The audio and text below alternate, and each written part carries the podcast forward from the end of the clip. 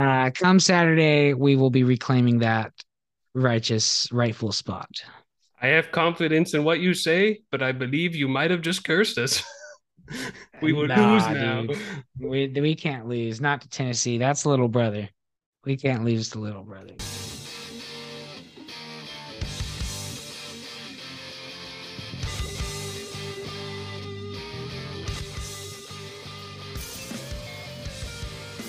Yo, yo, yo, what up, dogs? And welcome to episode number 93 of the Fantasy Football Dogs podcast.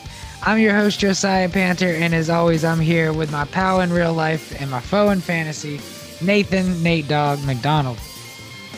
Yo yo, sounds like you were about about to drop a sick rhyme on us there, but uh, backed out of it. Uh, that's okay. You can save it for later. Uh, finally, thank God for a high scoring fantasy week, especially from the running backs. That was that was refreshing to see. So uh, let's let's dive into it. Also, we had the trade deadline, so a lot of news to cover on that front. Yeah, definitely. A lot of lot of news, a lot of uh, you know, the waiver wire was gonna be really weak, and then a couple of these trades happened and it spiced it up just a little bit. But um, you know, it, it- it's definitely made made it a lot more interesting of an episode, and all this news is breaking just a couple of news uh, hours before we're recording. So definitely a lot a lot to get into, and uh, you know, it's fun to do um an episode right after the trade deadline. Yep, yep. I'm glad we were able to do it after the official deadline, so we can cover all of them. Um, but uh, yeah, we'll we'll jump straight into it here.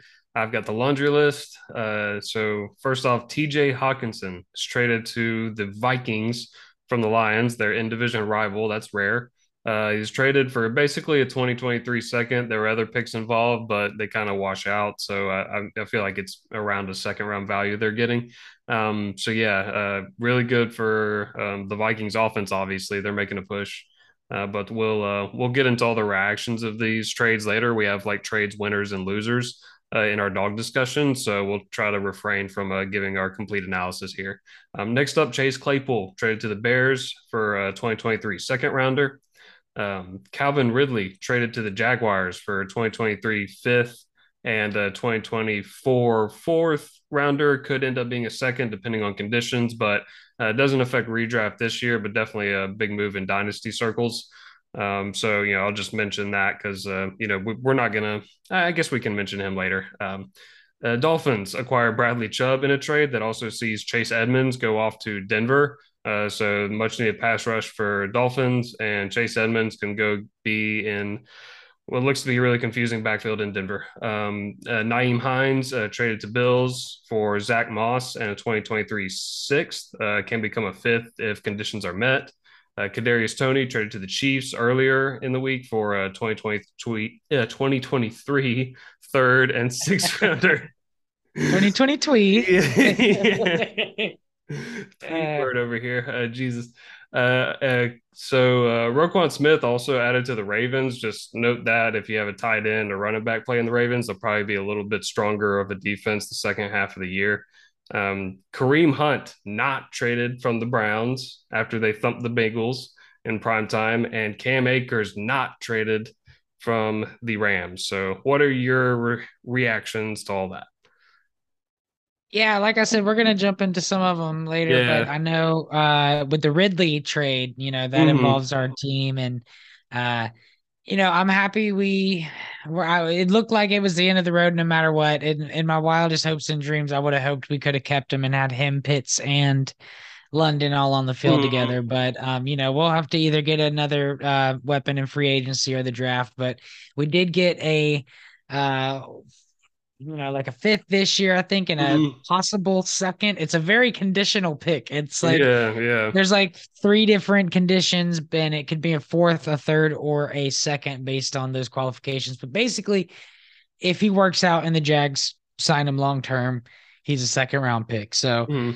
um it's uh it, it I, I think it's a good trade. It could be a good trade. And you know, at the end of the day, if they don't sign him long term, it might mean that he doesn't have it anymore. And you know, that even if we do get less value for him, it's worth it. So um you did say last week that if we trade a player away, it's the end of the road for them.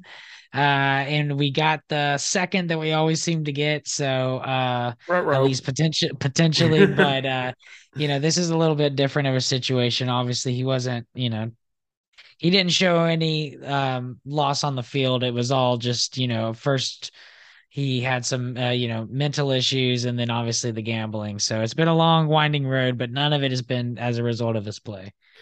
Yeah, I think the situation is a little bit different with it. Uh, you know, unlike Sanu and Jones and Ryan, you know, he's not at the end of his rope. He's still in the prime of his uh, career.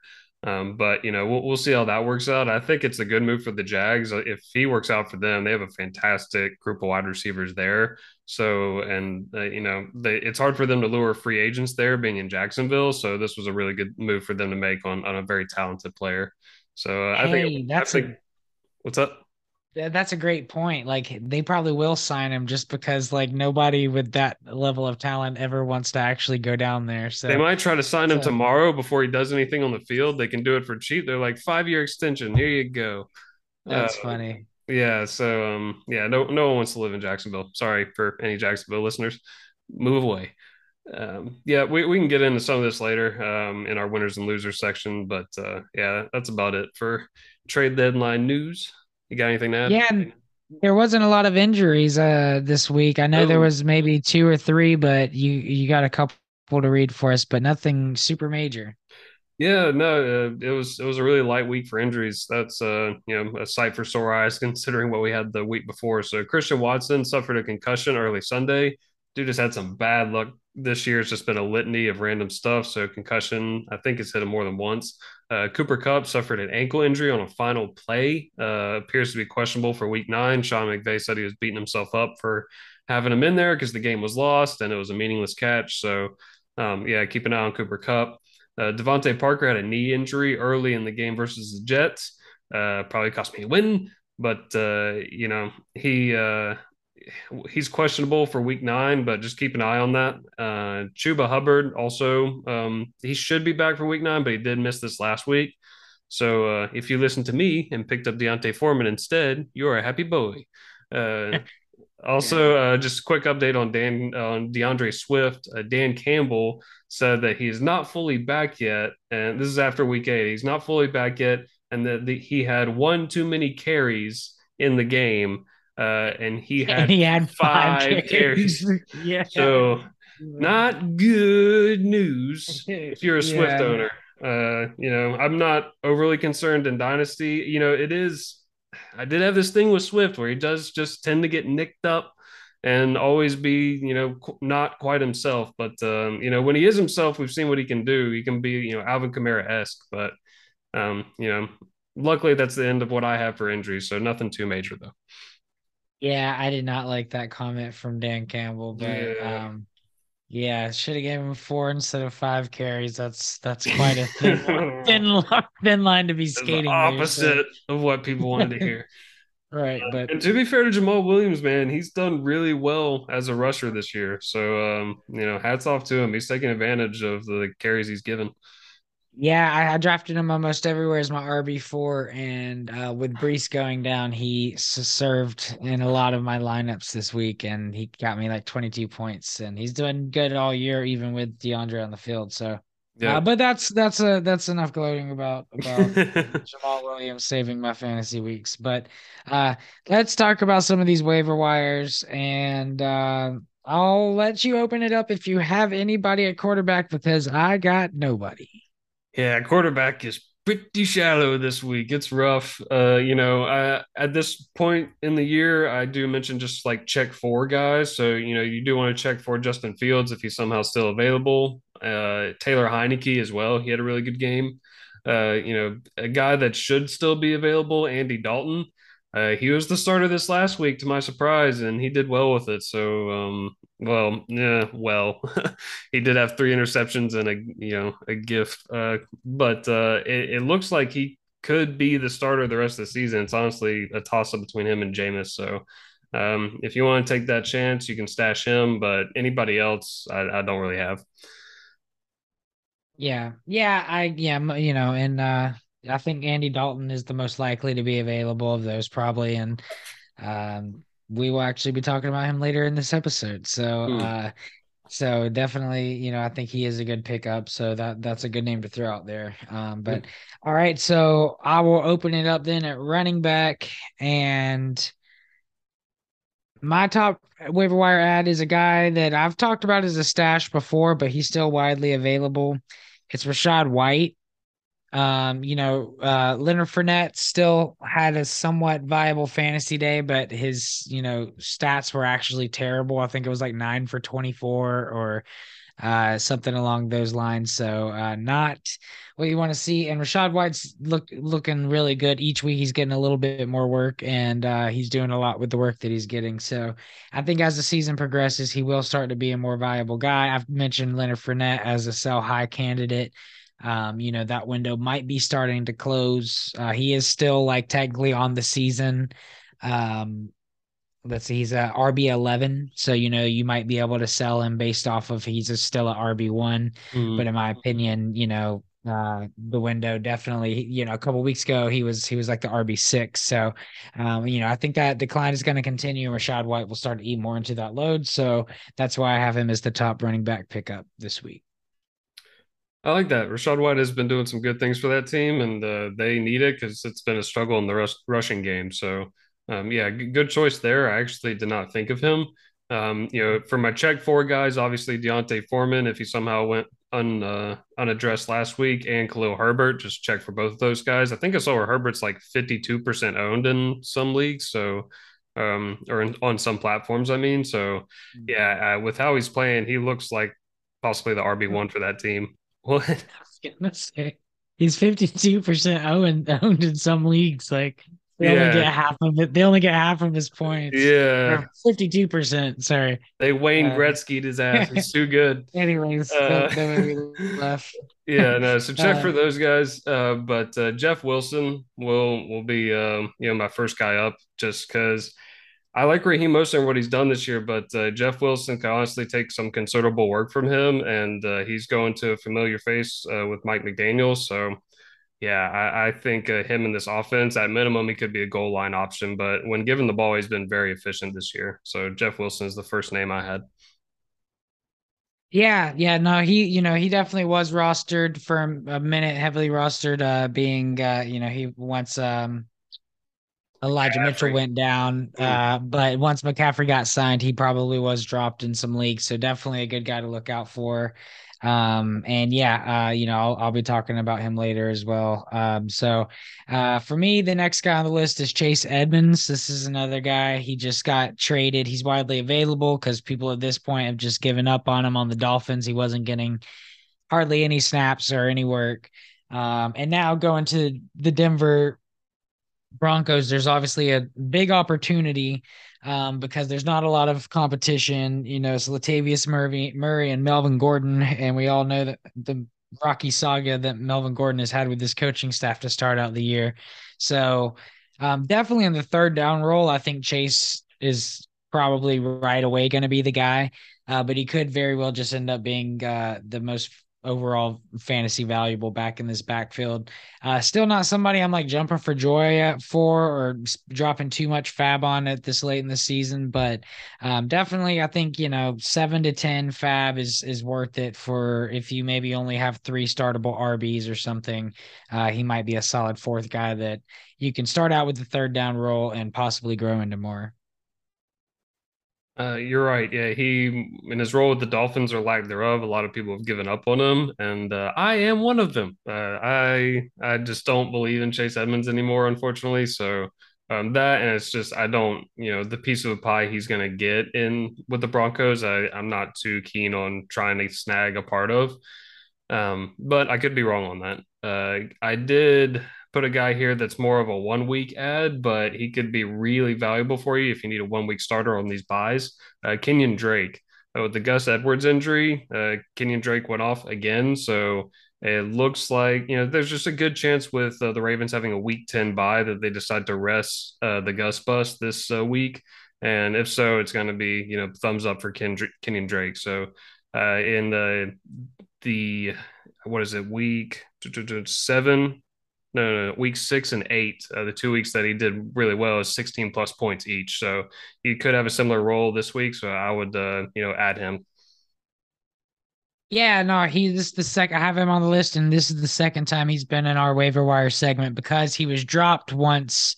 Uh, you know, Gus came back and showed out that one game, and then, uh, you know, to be fair, Kenyan Drake was doing really, he was doing well with his touches even before Gus went down. You know, Gus went down a little bit later in the game, um, so you know, I think it could be a longer, more long term stash, but certainly a good start next week. I think, you know, in the future, it might be, it might not be as obvious as a start, but definitely if Gus is out this week, I think that Kenyan Drake is a fine start uh, as an RB2. So mm. um, the last guy I have is kind of just a stash and see what happens. Um, I don't believe in Zach Moss at all. He was traded to uh, the Colts. Mm-hmm. So for me, this signals, and Nyheim Hines was traded away from the Colts, as we mentioned. So to me, this signals uh, that Deon Jackson, uh, who did very well in uh, in uh, Jonathan Taylor's mm-hmm. absence, mm-hmm. um, will be the the the next guy up. And and you know, obviously, this also signals to me that they think that Jonathan Taylor can be healthy and man the load for the rest of the year and maybe isn't that injured. And I hope that's true. He did kind of re-aggravate his ankle in the game and exit before coming back in. And it was right after a 25 yard run. Yeah, and then the good. rest of the game the rest of the game he was very inefficient or inefficient with the mm-hmm. with, with that nicked up ankle there so um, definitely a little bit of worry to look out for for there but um, if Deon if that continues to happen or if uh, you know he gets worse injured which I pray does not happen uh, Deon Jackson very well could be, you know, a, a good guy to have on your roster that you don't have to drop all your fab for at that point. So, um, and he might have a role because I'm sure, you know, they're not going to give Jonathan Taylor 40 carries a game, and they're going to be running the ball a lot with Sam Ehlinger uh, as the quarterback. So, uh, just a, a, a, nice little stash for me, but definitely, uh, you know, it might be hard to make the space on your roster for him. Yep. Nah, worthy mention for sure. Um, all right, we cool to jump to wide receivers. Yep, yep. Go ahead. Yeah, uh, just you know, with the general lack of injuries this uh, week, you know that is one of the reasons the waivers aren't quite as active. But uh, Rondale Moore has is available in quite a lot of uh, leagues, so I'll go looking for him because he has averaged almost 13 points uh, per game over the last four games, and just with Hollywood Brown being out, he is an integral part of this offense. He's getting you know a good bit of targets, so uh, yeah, I, I I would go out and look for him. He'd be my number one ad. Yeah, yeah, he had a bad game two weeks ago, and people dropped him and thought it was, you know, done for. He had like a three point game, and then last week he had a twenty point game. So yeah, he was my number one waiver wire pickup a couple of weeks ago, and I definitely wouldn't have dropped him. Um, but uh, yeah, he is available in some leagues, including a league I'm in, and I am spending a good amount of fab to try to get him. So, mm-hmm. um, but if he's not available, a guy that might be more widely available because uh, you know, people had kind of given up on him being the wide receiver too. In Pittsburgh is Chase Claypool. Um, I think uh, he if he's available, he he could be a very solid pickup for you. I mean, obviously it's a little scary because we've seen, uh, you know, as a guy that had Cole Kmet as his uh top dog tight end and was a fan of Darnell Mooney. You know, there wasn't a lot of passing volume to go around for them, but it is increasing and getting better every week. We're seeing, you know, constant improvement from Fields and that offense in general. And, uh, you know, obviously trading for Claypool is a part of that. So um, I like Claypool as a pickup for sure. Um, but yeah, who nope. do you got? No, good call on Claypool. Uh, his upside is pretty tremendous the rest of the season, so he's worth a good bit of fab. Uh, I'm also mentioned Josh Palmer, um, not just because of Mike Williams being injured. I think he has standalone value from that, but also, I mean, Keenan Allen was absent uh, in their Monday practice coming off a bye week, so that's not great news. Uh, I think he's still questionable to play, so hopefully he does. But uh, yeah, it's taken forever for him to get back on the field, so uh, there's a chance that he's out too. So Josh Palmer could be the number one wide receiver for them. So uh, keep, keep an eye out for him. Yeah, nope. He was he was on my list last week as a kind of stash. Uh, he was on bye last week, so it was hard. But you know, mm-hmm. the, the, after the Mike injury, uh, the Mike Williams injury, mm-hmm. um, it was uh, I think he was a good pickup, and yeah, he's a guy. He's the most available guy out of any of the guys we've talked about as far as these wide receivers that I are actually available in my leagues that Mhm. I'm uh, paying paying up to pick up. So um, I like that a lot, 100. percent Um, I the, oh the, the only other guy I have is Kadarius Toney. Um, Mm, you know, obviously he probably a lot of people gave up on him uh, with the Giants and uh you know, I I was one of those people I dropped him in a league and I don't know, obviously the Chiefs offense is still very hard to know which receivers are going to have the good game. I think Kadarius Toney just further complicates that hmm but certainly has high upside. I mean, the same thoughts that everybody was having about Sky Moore and how what if he became the wide receiver one for Patrick Mahomes? I mean, that that hmm applies to Toney now as well. It's just he's a little bit behind the other guys as far as learning the offense. And we have seen some some character uh issues. And I hate to even say that because I'm not a guy that really likes to subscribe to that, but it's been a lot from from. Mr. Kadarius. So so uh yeah, it's you know, we'll see how that works out, but certainly high upside and uh he's he's widely available as well. Yeah, and he's also been nicked up like constantly lately, but he did say he's Maybe. healthy. Well, What? I was gonna say he might have been faking that. Yeah. for part Um, of those those character concerns. Yeah, he yeah. might be faking injuries. But uh, but look, like the um the Chiefs must be considering him, you know, in pretty high esteem just because they gave up a third and a sixth rounder for him. So that's not nothing. Uh, those are two, you know, especially a third rounder. Yeah, if he if he was completely washed, it definitely wouldn't be anywhere close to that. So um, yeah, no, he's he's interesting. It definitely complicates what's already a very complicated wide receiver room. Uh, Didn't they spend a first round pick on him like two years ago? the Giants, Yeah. yeah, I mean, I know it was a different coaching staff and shit, but damn, you just spent a first round pick and recouped a third and a sixth. But whatever, I, I guess it, it happens. But yeah. um, all Well, right. Well, I don't. Do you have any more tie wide receivers? no, we can go straight to tight end. All right. Yeah, tight end is right because I only have one tight end, and it is Mr. Isaiah Likely. Mm, And especially, I am a heavily uh, like the the highest tight end ownership that I have is actually Mark Andrews, which is a hmm great highest uh, ownership to have, except for the fact that he's been nicked up. And obviously, Isaiah Likely uh, had a complete monster of a game. Uh, what was that Thursday night? That was Thursday night, right? Uh, yeah, and I don't know how I Last uh, Thursday. forgot in our injury report, but uh, Mark Andrews and Rashod Bateman both left that game with uh, injuries. So, um, Yeah. So yeah, keep an eye on them. I believe they're both questionable for week nine. right. And what's so important uh, to get to pick him up as a Mark Andrews owner is they're playing on Monday. So hmm if you don't roster another tight end, or I mean, even if you do roster another tight end, you're not going to hmm know whether to play them over Mark Andrews, which is very hard to do.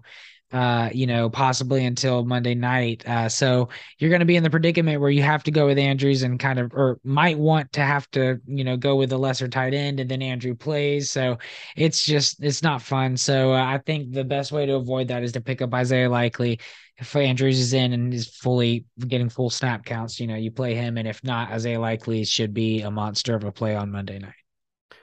Yeah, good call. He's my number one tight end pickup as well. Uh, I'll just also mention Brock Wright.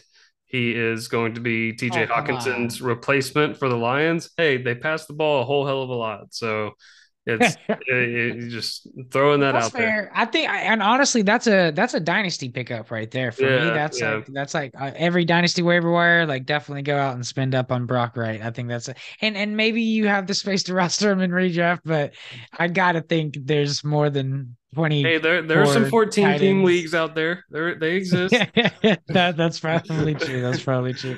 Well, all right. Uh let's uh let's move on. Uh like you know, the waiver wire was kind of light this week, but I do think that the um that the trade deadline kind of shook it up a little bit and gave us some some more exciting names. But Mhm. in order to pick up these guys, we got to drop some other guys. So let's talk about those other guys and whether or not we drop them. And the first name on the list is a name that I would say is near and dear to your heart, but as an Akers fan, he probably isn't. But it's Daryl Henderson.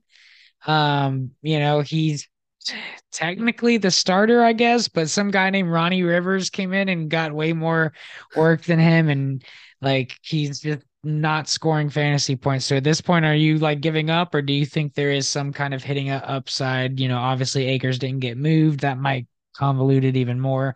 So what are your thoughts as the resident Rams fan? Uh, yeah, dude. First of all, Ronnie Rivers doesn't even sound like a real like. That sounds like a WWE like wrestler or something. Uh, Was that his sound... name? Did I get it right? Yeah, Ronnie Rivers. Uh, okay. Not, okay. You know, okay. okay. I am a fan of alliteration though, so plus one. Uh, but yeah, I mean, Darrell Henderson is still the RB one because uh, Akers wasn't traded, but he said like after he wasn't traded, the deadline passed that he thinks it's like best for him and his career if he just like doesn't play for the Rams this year. So there's uh, like he might just not end up playing for the Rams at all this year. So I don't know what in the world has happened in that situation, but he's not someone you can count on. So yeah, uh, I, I wouldn't drop Henderson because when he's healthy, I definitely think he's the RB one for the Rams for whatever that means. But he does catch some passes and you know can do some stuff in the open field. So I wouldn't drop him.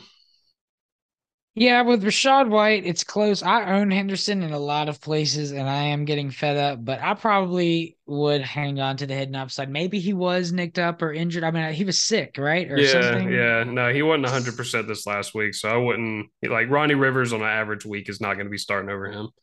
Please tell me. I mean, I hope for your sake as a Rams fan that that's true. But yeah, um, I mean, they drafted this guy in the third round. It is just surprising to kind of see how little work he's gotten in in, in Akers' absence. But um, I mean, even before that, Malcolm, you know, they were trying Malcolm Brown out, and then he was sucking it mm-hmm. up, and it's like they're trying anybody but but Henderson, and maybe it has been injuries, but and mm. he does stay nicked up, but um, but yeah, we'll we'll move on to some of these other guys. D'Ernest Johnson, I think he was heavily picked up on anticipate uh, anticipation of mm-hmm. the uh, Kareem Hunt trade, and that never happened. So, uh, are you giving up on D'Ernest Johnson? Everyone's hopes for D'Ernest Johnson died when the Browns beat the crap out of the Bengals because they're all in on winning this year now. So Hunt isn't going anywhere. Uh, D'Ernest Johnson can be dropped. He's third on the depth chart, and he's barely gotten any touches this year. So, dropping. Yep. I agree. I would drop him for any of the guys you named, including Deon Jackson. Um, yep. All right. What about Hunter Renfrow? Hunter Renfrow has been severely disappointing. Maybe one of the biggest fall offs from wide receiver 13 in PPR to, uh, I mean, I, it would take me a minute to scroll and find where he's on this list right now, but uh, pretty, pretty bad overall. Obviously, the Raiders offense put up a goose egg this past week, even with Davante Adams not being a factor uh, you know, Renfrow still didn't have a great game. So are you dropping Renfrow for a guy like um Darius Toney, Joshua Palmer, Chase Claypool? Uh absolutely. Absolutely. There is one game this year where Renfro has more than nine points. And in that game, he had 10.9. like his his floor is terrible. His ceiling is terrible. And uh, I'm out. Dropping. Yeah, I concur. It's I, I drafted him pretty. I drafted him a couple places in Dynasty, and that is that's the worst kick in the nads. But if I can um, drop Cam Akers, you can drop Renfrow. You can do it. Not in Dynasty. Oh, that. Oh, yeah. No, not in Dynasty. Yeah, yeah. That's, oh, well, I'm not dropping Akers in Dynasty. No, no, I was saying I got Renfrow in Dynasty, and that's oh, like the oh, worst. Gotcha. That's like the worst yeah. kick in the nads. But I mean, he still might pull through. He's not terribly old, despite looking it. Um, but uh, all right. Uh, so dropping Renfrow. What about Wan'Dale Robinson? So people are quick to give up on him. He had two good weeks and then a bad week, and the Giants just had a bad week overall. Um, are you giving up on Wan'Dale for for one of the names we mentioned, or all of the names we mentioned? No, uh, if you're giving up on Robinson, that's way too much too early. I mean, he's he's shown that he has the ability to be the number one wide receiver on that offense. Uh, he's been doing really good lately. It's just like the Seahawks defense against wide receivers is no joke this year. They're they're one of the better ones, and these two rookie uh, corners they have are not to be played with. So uh, yeah, I, and I think also some of those drops are in anticipation that he has a bye week this week, so people are just you know trying to fill fill the gap. Yeah, no, that could um, be very true. Um, yeah, I wouldn't. And, and yeah, I would. You wouldn't drop him for any of the names we mentioned. I mean, you know, if you really need, you know, if Rondale Moore is there, Yeah. Yeah, I would drop him for for Rondell, Rondell for Wandell, but uh, but um, I yeah, no, I think Wandell. It's tough with him and Claypool for me, but with with Palmer, ooh, even Palmer, if you need to play this week, I get it. Yeah, he's. He, I'd like to be able to stash him, but it, it is eh, on on the roughest bye week. This is actually the week with the most teams off. It's 6 teams. hmm Uh, it very well could be a necessity that you have to drop a guy like him, and sometimes that's the case depending on how deep your rosters are. But, um, but yeah, I'd like to hold on to him as well. What about Irv Smith? Uh, you kind of Oh, mentioned uh that, but um. Yeah, he's well. He, honestly, this was probably not the best name to mention because I think he's injured too, right? well, Didn't they put him yeah, on we IR? we we left some names out on the injury report. Uh, it's not Yeah. as good when you add them all. Uh, so Irv Smith is out for six to eight weeks. Uh, which is one of the reasons they moved to get Hockenson. So, uh, with he's now the tight end too, and he's not going to be back until like a month and a half, two months from now. So he's basically going to be irrelevant. Uh, so yeah, drop you. Yeah, I uh yeah, I, I don't think I realized that he was going to be injured for 6 to 8 weeks when I put his name on this list, so that is my bad, but yeah, definitely I understand why he was one of the most dropped players now. Um makes sense. Uh all right, well let's move on. Let's get to the Dawg Discussions. And we're gonna start with a discussion, a continuation of a discussion a of lot of drum teams that need to draft and acquire positions. And this week it is wide receiver. So we're gonna talk about the top five to seven teams. I'm gonna say the top seven teams because that's how many I have that need to draft and acquire or acquire a wide receiver next offseason. So um, one of those teams definitely they're still on the list, but one of those teams kind of helped themselves out in the after the trade deadline with the Bears. But um, but yeah, definitely there's a lot of other teams on this list. So Nate, I'll let you start out. And if you want to start with I don't know if you like organize them by who needs it the most or if you just have a list, but just start wherever you want to start. Yeah, um, it, it's not an exact uh, order, but you know the teams that I named first are a little bit more in need. Uh, I, the Houston Texans are very much in need of a wide receiver. Uh, I don't think they can rely on Brandin Cooks to be himself for you know forever, even into next year. Um, it sounds like he kind of wants out, and plus they need a little bit of youth there. Um, and I, I love John Metchie. I love that they have him as well, but also they just need to add you know another outside guy. I feel so. Um, if John Metchie comes back 100%, then they're probably not at you know the top of this list. But um, you know the Texans are definitely in need of a pass catcher. Yeah, and unfortunately, I mean, I haven't had a, heard an, uh, an update as far as Metchie's status recently, and we're hoping him the best. But you know, he does. Uh, just in case anybody has forgotten, you know, he's been diagnosed with leukemia, so it's it's we you know at this point we're just hoping that that it doesn't get you know serious and he can come back and and and be on the field one day. So there's definitely that risk that that that wouldn't happen. And so i definitely you know agree that they they're in desperate need of some some wideouts. So they are also at the top of my list but the team that is at the top top of my list is the giants. Um man it is so rough watching the giants and they just traded away kadarius toney their former first round pick at wide receiver. So they tried to address the issue.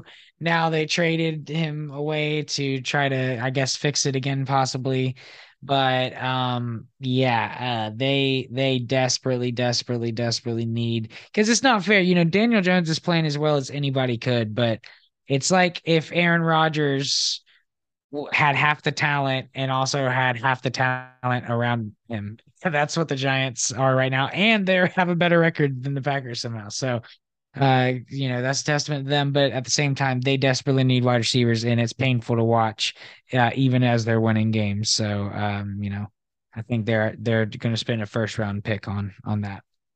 Hey, don't, don't you diss that Giants O line now? Uh, Andrew Thomas is kicking ass and taking names over there. But uh, yeah, the Giants were a top three team for me uh, as far as in need of a wide receiver for sure.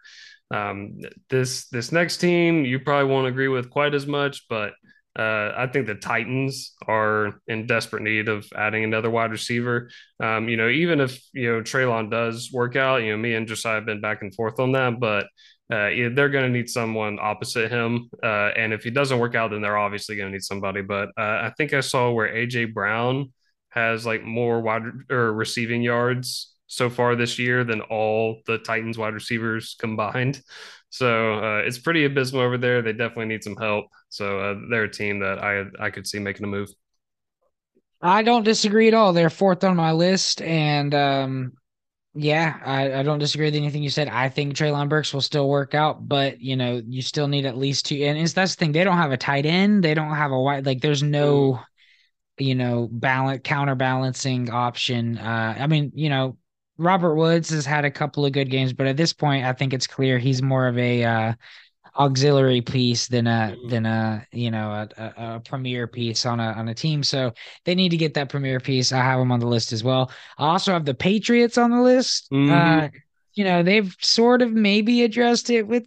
I mean, I don't think Tyquan Thornton is is addressing it the the to the level that they need. They need like a guy. Like we see what happens when these quarterbacks get a guy. Like you get Joe Burrow, Ja'Marr Chase. You get Tua Tagovailoa, uh, Tyreek Hill. You get um. Uh, well, I was was gonna say Derek Carr, Davante Adams, but the, that one isn't as as support my point as well. But but uh, you know, you you need to get your quarterbacks, uh, you know, a real stud, and I think that uh, Mac Jones to really get a shot I mean, Jakobi Meyers is great. I think he's an awesome number two, but um, I don't think they have a true number one there. And with DeVante Parker, who's playing pretty well this season, you know, gonna be aging and getting another year older. I think the gas tank's gonna run out pretty soon on him, and uh, you know they're they're gonna need to find somebody else. Yeah, I agree. They were probably next up for me. Uh, they're yeah, they have some good pieces there. I'm intrigued by Tyquan Thornton and you know Jakobi Meyers. Uh, you know, for fantasy purposes, he is wide receiver 13 in points per game this year, so um, actually doing surprisingly well. But uh, hmm. yeah, they definitely uh, you know if if they're able to do that with that group, I think they could do a lot more. Um, Mac Jones could do a lot more with adding a number one guy. Um, so I, I think they're still in need there. Uh, next team up for me is got to mention them again, the Falcons. They're in need of a lot of things, but um, with them, you know, trading away Calvin Ridley specifically, I think they definitely need to fill that wide receiver two hole. Um, Bryan Edwards is just not it, and you know, Dem- Damiere Byrd is a nice like deep guy on occasion, but he's not a consistent wide receiver two by any means. So, uh, Falcons need help there, and um, yeah, I would like someone similar to Ridley in that, you know, a really good route runner wins through separation and stuff to kind of you know offer a contrast to the style of Pitts and um, London, where they're really uh, you know catching traffic type guys. So, um, yep, Falcons are another one. Yeah, I was thinking about this, and I mean, um, I think that I mean I agree. We do need to get somebody. I think we're probably gonna more be more likely to address it in free agency, mm-hmm. or okay. maybe try to get like a second. I mean, we do have multiple seconds this year, mm-hmm. so maybe I could see us spending you know a second on receiver. But with us spending of uh, you know the ninth overall pick, um, and then uh, was it nine for Drake London, and then you know the number mm. four overall pick for Pitts on two receiving options that we barely use. It was a little better last game, but still barely. Yeah. Um, the you know it's uh, I think that we're gonna have to spend the high draft capital on some other positions uh, this year. But that being said, I do think we need to get a guy in some shape or fashion. So. Um, they were towards the bottom of my list. The guy, uh, the team that I have them a little bit higher is the Packers. Um, yeah. It seems like every year. Well, it's like even when Davante was there, it was like we're waiting on him to get the second guy. You know, it seems mm-hmm. like they're mm-hmm. always on this list, and now you know we see, um, you know, I, I and Rodgers hasn't been completely busting by any means. I mean, he was my bust quarterback, but he mm. hasn't been the the dependable Rodgers, and he hasn't been having the big time games. Um, and I think a lot of that has to do with his receiving core. We see how young and green they are, and even the best uh, the, the best looking one so far, Romeo Doubs, had a game where he dropped, I believe, three or four passes. So, uh, you know, even even the the best case scenarios aren't ideal right now. So um, I think you know it's going to be more likely again they might look in free agency just because they don't like to use high draft capital on receivers clearly, and uh, I think you know Rodgers probably wants somebody that's a little bit more experienced and not have to go through the whole loop of um you know but of course if you draft a guy like Olave or uh you know uh Wilson that's ready for the NFL you don't have to go through this quite as much but anyways um yeah that's uh Packers are are, are on my list But look, they spent the 34th overall pick on Christian Watson when they could have had George Pickens. It Yeah. they could have solved so much of their problems right there. They spent high draft capital just on the wrong individual, and I still think uh, Watson can work out, but he's just been nicked up all this year, and he's just not helping them right now. Um, so yeah, I, I think Packers are definitely in need there. Uh, apparently, they were in the sweepstakes to get Claypool. Um, Aaron Rodgers was on the Pat McAfee show like around the trade deadline time, and he was like, "I expect to hear some news." Uh, but uh, they they put in a, a, second round offer for Claypool, and the Bears swooped in underneath them and uh, stole him at the last minute. So uh, yeah, Bears should be happy about that. But um, Packers tried and failed. Um, so the Bears with a rare win over Aaron Rodgers and the Packers. Yeah, they, yeah, uh, tides may be turning. Um, yeah. yeah. I think that's about it for uh, teams I had listed. I mean, I also just briefly the Cowboys. Uh, I think they could use a little more firepower at the position. So, um, but you know, they're a little bit further down the list. I had the Bears still. I still yeah. think the Bears could use one more one more weapon, but I do think they're much further along their way after the trade deadline. And then lastly, the Panther. I mean, look, here's the thing: the Panthers need uh, just about one or two of every position, but uh, I mean, their defense is is is a little bit more solid. But um, but you know, I do think that um they're they're gonna need another guy opposite DJ Moore, who once again last week I mistakenly said he had a 30 point game. Yeah. And it was only a 20 and it was only a 20 point game. Well, this week he scored 28 points, something another. So basically 30 points, put it in the books. I predicted it mistakenly. Yeah, I think you're you're speaking it into existence. Yes, yes. Thank you, DJ Moore. Right after I traded for you in a dynasty league. Um, all right. Uh let's move on. Let's move on to our next segment discussion, which is talking about this trade deadline uh, a little bit deeper and talking about the winners and losers, talking about who we think some of the biggest movers and shakers in the um, fantasy space are as a result of these trades. And I will open this up and talk about my boy Justin Fields. And man, it is looking better and better for Fields. He came out as my my um my uh, quarterback uh, three after the draft, but he was my two pre-draft just based off of before landing spots. He's looking better and better each week, and I really think that Claypool and Mooney are going to complement each other well. Claypool is this big body, athletic freak, and Mooney runs these nice crisp routes and has just elite crisp quickness. Uh, so I think that they're going to complement each other well. And uh, I definitely think the Fields is well on his way. I mean, a couple weeks ago, I was telling you, oh, I have him on leagues and he's my quarterback three, and I'm just hoping I don't have to start him most weeks. Well, he is the quarterback 11 uh three weeks later. So uh and that's overall like so so he's um really turning it around. It's been three really really good weeks and uh you know my hopes are very high right now. And so adding claypool was a great move. They did lose some defensive pieces with trading robert quinn and trading um uh, Roquan. So you know it it from that perspective. But as far as fantasy goes, that just means they're going to get more points scored on him. Yeah. yeah, exactly. They're just going to get more points scored on him. And now Fields has a has a down the field weapon, uh, and a big body. You know can get go up and get catches over people, and that's uh, helpful with a guy that doesn't always place the ball the the in the best place. So. Uh, you know, I think this is a really, really good um, and honestly, I think this is great for Chase Claypool as well because it's a much less crowded um, wide receiver core. So I think they're both winners in this situation, kind of a win win for everybody. Yeah, I mean, regardless of what happens in fantasy, you know, Chase Claypool is easily the most talented wide receiver for the Bears uh, right now. You know, Mooney's fine, but he Claypool can be legit wide receiver one for them. I really like the combo. Um, you know, Fields he struggles a little bit with putting touch on his ball, but if you ask him to just gun it downfield, he's definitely a little bit better. So yeah, um, really, really good for uh, both of them. I feel mostly for Fields. Um, yeah, good, good call there. Uh, I also have them as winners. Plus uh, Kirk Cousins, just adding T.J. Hockenson to you know already having Justin Jefferson and Adam Thielen and Dalvin Cook is just pretty insane. So yeah, it's you know they're humming right now, and it's a team that's making a push to go to the Super Bowl. So uh, I feel like Kirk Cousins has got even more weapons to play with. Uh, also, Kadarius Toney, just you know in a situation where he wasn't playing at all with the Giants or barely, and uh, now he's with the Chiefs. Uh, it does you know offer him a lot more upside than he had previously. So I think it's a he's definitely a winner for this, M- more so in dynasty than redraft. Yeah, no, I think the Vikings six and one. The Vikings are, Yeah. uh, they're, they're looking really good, and this is only going to make them look better. Hockenson was the ninth overall pick, and they just traded him for a second. Like this is another case where, like, I mean, whatever. I guess they're in rebuild and they have enough weapons, and J Mo's about to be back. But you know, uh, Hawkins is a really well rounded, well rounded tight end. He's a good blocker.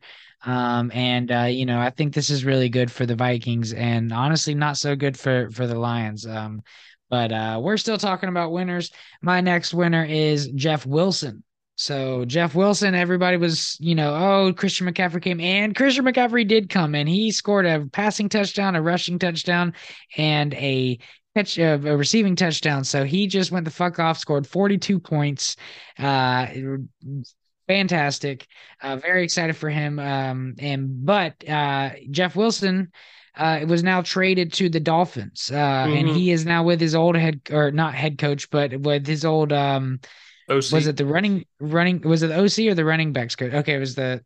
I it believe was it was the OC, but uh, yeah, uh, I can check. Yeah. Um, but yeah, you know, either way, uh, guy that, and you know, what's funny is Raheem Mostert and Jeff Wilson were both uh, in that Mike McDaniel system when he was uh, in San Francisco, and now uh, they, you know, he can go and be in a system he's familiar with, probably get some work right away, and he, him, and Raheem Mostert once again should share that role. So um, I think it's kind of rejuvenated his role, and he's kind of back to his a similar value to what he had uh, before McCaffrey, uh, you know, came and and joined. I think. Yep, I agree with you there. And uh, yeah, he uh, was the offensive coordinator in 2021 for the 49ers. So okay, okay. glad to be right on that one. Um, yeah, good good calls there. Uh, one guy I'll just throw in at the end. Um, you know, Amon Ra, I think could benefit from this a little bit. Just you know, it's less short target opportunities to be taken away by Hockenson. So I, I feel like this only adds a little bit of value to to him. So that's the last I have for the winners. Uh, unless you have anything to add, we can get to the losers. Yep, yep. Go ahead. You can go ahead and start us off with your first loser. Yes. James Cook.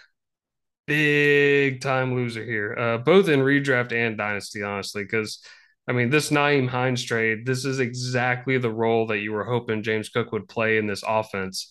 And it's not like it's a one year rental type thing. Like Nyheim Hines is signed until 2025 like he's there for a minute. So this is um this is bad news for Cook both in redraft and dynasty. Yeah, it's unfortunate because Cook had a good game last week. Like he was honestly gonna be on my pickups for uh, uh you know, he had like 10, 10 or 11 points. I had some really good plays and it wasn't just in garbage time. He seemed like he was getting some work, but um yeah, it'll be interesting to see how this works out. I mean, I don't know how serious the commitment to Singletary is going to be going forward. Um, but yeah, him and Nyheim Hines are kind of projected to be similar style backs. So, um, you know, they spent a second round pick on Cook. I wouldn't expect them to give up this quickly. And it's not like they paid a lot. They gave away mm-hmm. Zach Zach Moss, who's you know nothing on their team, mm-hmm. and uh, and a fifth round pick. So it's not like they traded you know everything away to fix an issue or something. But it does crowd that backfield, and certainly Nyheim Hines is a lot more proven. I still think James Cook has more talent than Nyheim mm-hmm. Hines um, in that role. So I would think that Nyheim Hines is going to win out, but it just it does make make me scratch my head why they made this move. So I think that's a good call. Um, I'm not writing off uh, Cook and Dynasty certainly, but it is uh, uh, a lot more worrisome. I mean, he was already somebody that you know you would have expected to start turning out, and he finally was uh, starting to turn out points. But um, but yeah, it's kind of murky from here. So we'll see what happens going forward. But uh, I agree with that one. My first loser is going to be Kareem Hunt, and this is mm-hmm. due to mm-hmm. lack of a trade because almost any team that would have traded for Kareem Hunt, it would have been an upgrade as far as his situation. Um, I mean, look, he's still going to get you that 10, 12 points. He got you 10 points last week. That's what he typically does. It's not that it, it's just we were all hoping there would be another like top 12, top 15 back in the dynasty landscape with some of the injuries we've had. And that did not happen.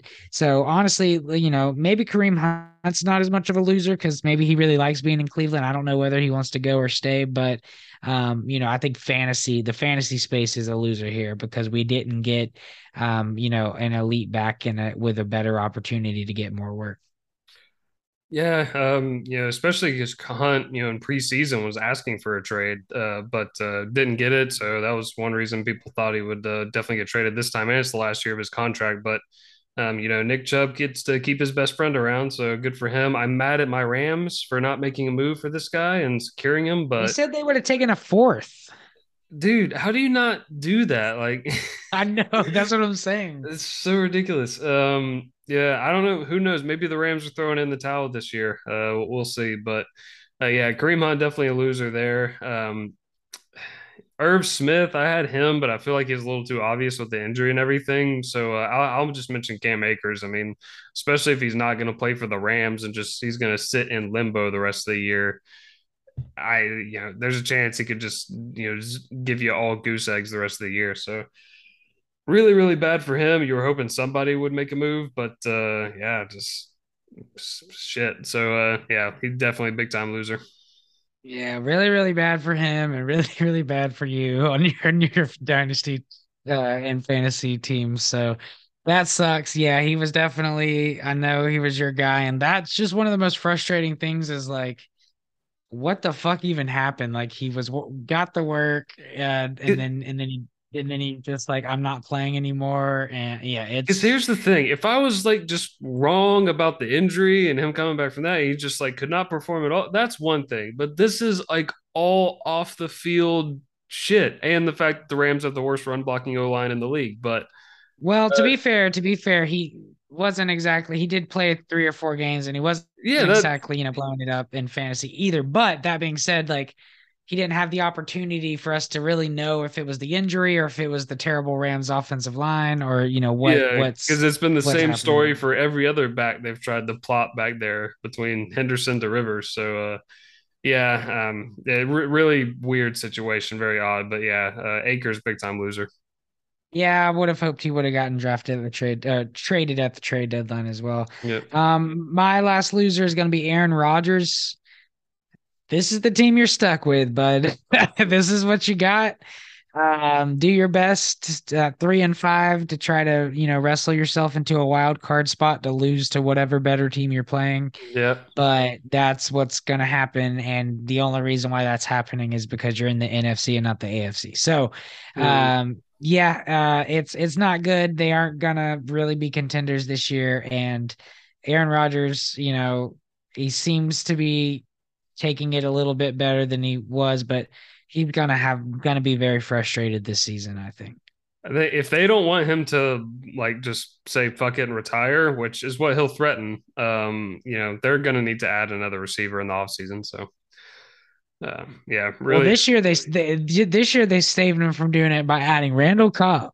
Oh man, and he kept talking that? so that? highly about Randall Cobb too. Like he, that was for real. Was like his he guy. He wanted Cobb. Randall Cobb signed with the team and he ended up signing his contract like the next day or, or working his shit like out the next day. My problems are solved. Exactly. It's like well, so all you got to do is get a former receiver of his on the team. But anyways, uh, let's move on. That is our trade deadline winners and losers. Some good discussions there. Yeah. Let's now talk about the 2023 class. So we are starting to shift our focus, as you know, in the off season. Uh, we watch many, many hours of tape, many, many hours of film on all of the rookie prospects and have a blast breaking all of that down. So we are kind kind of starting to dip our toes in the water and do that. Of course, we're watching college football as well and keep an eye an eye on the guys that we like. But um, you know, as uh, next week, just a little uh, look forward. We're going to do a uh, first round mock draft, a first round 2023 mock draft. Uh, mm-hmm. That's going to be an exercise we're doing. But this week, as we're preparing for that, we're kind of just talking about some risers and fallers uh, from the 2023 class specifically. So we did a Devy episode um, a couple of months back. Um, so kind of drawing from that and where we had some of those guys ranked and, um, you know, um, where the fantasy space in general had them ranked and you know where where people are seeing them now so let's uh let nate start out with his first yep First guy for me. Riser.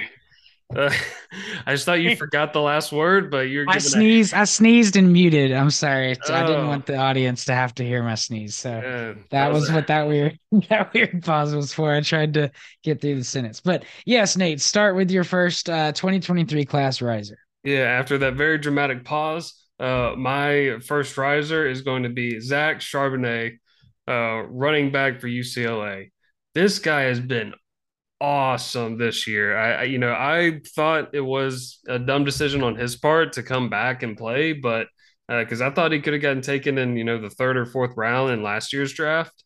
But and this draft is more loaded with running backs, but he didn't care. He came back and he's proven me wrong because he's I mean, honestly, he could very well end up being a top three running back in this class for me. I mean, he he's risen that much. He's been amazing this year. He's uh let me see, in sorry, I had it pulled up just a second ago. In just seven games so far, he has almost 1,200 total yards and 10 touchdowns in seven games. Uh, yeah, he, he's been a menace, and uh, you know he's coming out this year, so that makes it uh, even easier.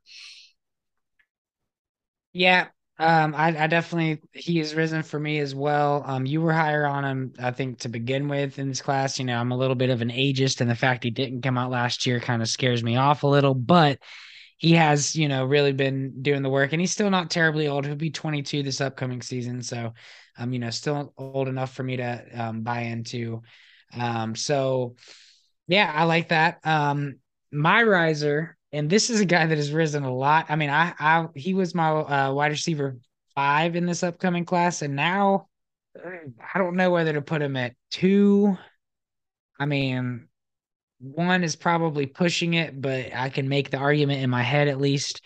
But it's Quentin Johnston uh, mm. for TCU.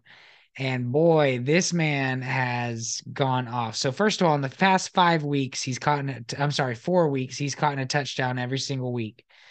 Um, and he, um, you know, the, the past couple games we got uh, four four for 76 four for 74 eight for 180 14 for 206 so he is just a complete like game changing you know take over the game. And uh, you know, win the game and a touchdown in all of these games that I just mentioned.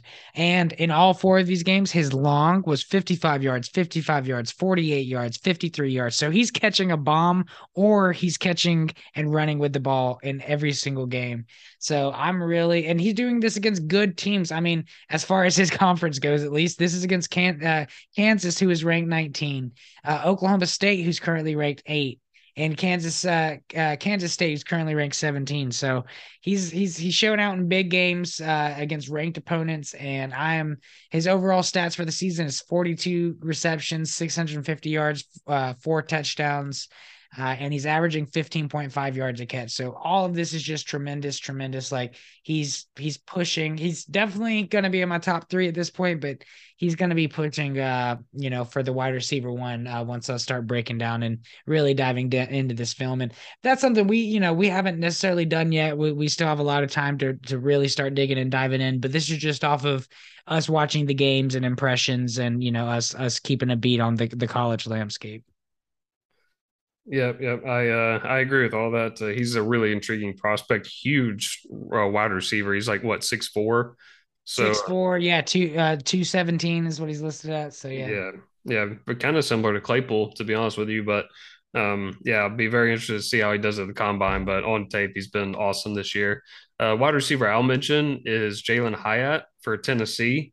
Uh, this guy was came out of nowhere this year, but uh, yeah, because last year he didn't even have 300 total yards, and this year in eight games he has over 914 touchdowns in eight games. Uh, he's he's been a monster, and just mainly what he did against Alabama really impressed me. I mean, they just could not cover that dude. So. Um, you know, be very interested what he does against uh, Georgia in this upcoming weekend. Very excited to watch that game. Go dogs! Uh, but yeah, if, if, hopefully he doesn't torch us like that, but if he does, he's going to rise even more for me. But Jalin Hyatt's been a pleasant surprise. Yep, uh, in total agreement there as well. Um, a guy that has risen for me. I know he probably hasn't risen for you because I believe he was your RB two in this class, but he was a little bit further down. I think he was four or five for me. Mm. Um, but at this point, I think he's pretty solidly locked into my top three. I mean, we'll see. I don't want to say that it could be too early, but Yeah. Sean Tucker, Sean Yeah. Tucker definitely looks really, really good to me. Um, you know, he's uh had one or two games where, you know, it, and it still wasn't bad, but well, this game wasn't bad at all. He had five carries for 54 yards. That's 10 yards a carry, but he only had five carries for some reason. But he's also had games of 23 for 232. So that's literally 23 carries, averaging 10 yards. That's fucking insane. like, yeah, like that's that's insane. And he also had three touchdowns, by the way, in that game. So uh, he's had seven touchdowns on the season. He is the absolute engine for his offense. And uh, you know, it's Syracuse, but you know, they're being competitive in most of their games. I mean, unfortunately, they weren't competitive against Notre Dame somehow this week, but you know, they almost beat Clemson. They did beat uh, North Carolina State, so they're they're playing really good teams. And by the way, North Carolina State, he had 14 carries for 98 yards and a touchdown, so uh, really helped them win that game. So yeah, Sean Tucker's looked really good to me. Um, I think the top two running back spots are pretty much locked in for me at this point uh, with Bijan and Jahmyr, but Sean Tucker is probably rounding out that three spot for me, unless uh, you know one of these other guys nipping at his heels does something special. Yeah, he's he's definitely in contention for that. Uh, you know, Charbonnet is nipping at his heels, but uh, you know Tucker's been really good this year, just not quite as consistent. But over a thousand yards, nine touchdowns, all in eight games so far. So he's he's carrying the load over there. Um, I also mentioned just real quick Blake Corum, running back for Michigan. He is legitimately in Heisman contention and definitely for a Doak Walker Award. But he's been amazing this year. A little undersized. He's you know listed at 5'8", 200 pounds. Uh, hopefully he comes in at 200 pounds or over, preferably. But uh, he's he's rocked up and he looks to have you know quite a bit of quickness to him. But I mean, yeah, he's he's over um, 1,100 yards and 15 touchdowns this season in only eight games. So been really impressive. Uh, but I'm telling you, no one is touching Charbonnet's uh, 7.5 yards per carry this year. He's it's been kind of outrageous. But uh, anyway, Blake Corum uh, also been very impressive. Yeah, no doubt, no doubt. Well, let's move on to some of these fallers. And Nate, I'll let you start out. I have a name on here, but I feel like you might take it first. But let's see who where you start out with. Oh, all right. I'm just going to mention a few last name risers later on. We'll, we'll get to the fallers. Um, but uh, number one for me, uh, Anthony Richardson, quarterback for yeah. Florida. Uh, yeah, you know, I haven't been huge fan of this guy, but uh, I just wasn't a big buyer into his ability, especially as a passer. And this year, he's he's struggled with that again. He's completing only 55% of his passes, uh, barely over 200 passing yards a game, seven passing touchdowns, seven interceptions. So just really struggling in that regard. Uh, you know, he's a good runner, but not a game breaker by any means. He's not like, you know, Lamar or Cam Newton or anything, uh, averaging 50 rushing yards per game. And he has six rushing touchdowns in eight games. So not bad there, but just not enough, especially at the NFL level, to compensate for his lack of ability in the pocket. So um, Anthony Richardson is a, another faller for me or a faller.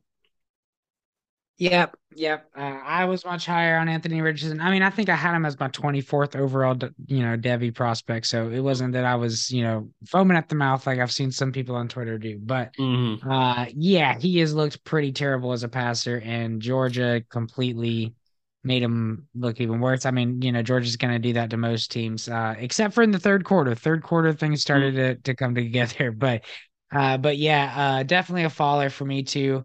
Um, and since you, that was one of the names on my list, but um, I will throw out a quarterback that you were a little bit higher on, my friend, and that's Tyler Van Dyke.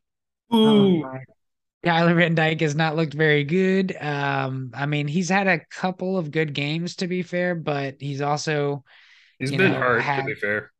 Yeah, he's also had you know two games of fifty percent completion rate. Um, you know, his stats are 10, 10 touchdowns and four uh, interceptions. But yes, he is he's questionable to play in this next game. Um, he didn't play in last week's game, so um, you know, the, definitely not not knocking him for that. But even when he was there, not really looking like a. I mean, you know, we were talking about how deep this quarterback class is in this next draft. Right now there's maybe like four or five guys that I'm like kind of could see, but there's definitely not seven or eight like people were talking about preseason, Yeah. you know. So so uh, you know, I think maybe these two guys are two of the names that may have fallen out of that, like especially first round contention. Mm. Yeah, I agree. Um, you could argue another guy is kind of taking his place, a, a riser that I had, Hendon Hooker. Um, Mm. he's he's really impressed for Tennessee. He's a little bit older player, but um, definitely been far better than Richardson this year. Yeah, no doubt, no doubt. So Um, but yeah, threw in another riser there, but you got another faller. yep, yep, I do. Uh, yep, uh, Van Dyke definitely has fallen even a little bit for me. So hopefully he gets it back together. He may end up staying another year, so he could end up being a 2024 class guy. Um, uh, running back, uh, Kendall Milton, uh, running back for UGA.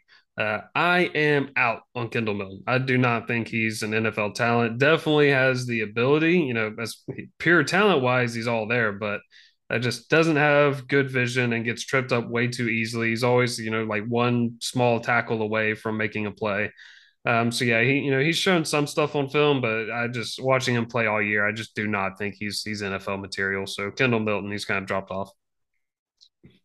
Yep, and that is a dog. Um, you know, I think we've been doing a good job of saying where these players play, but hopefully, um, you know, uh, Yep.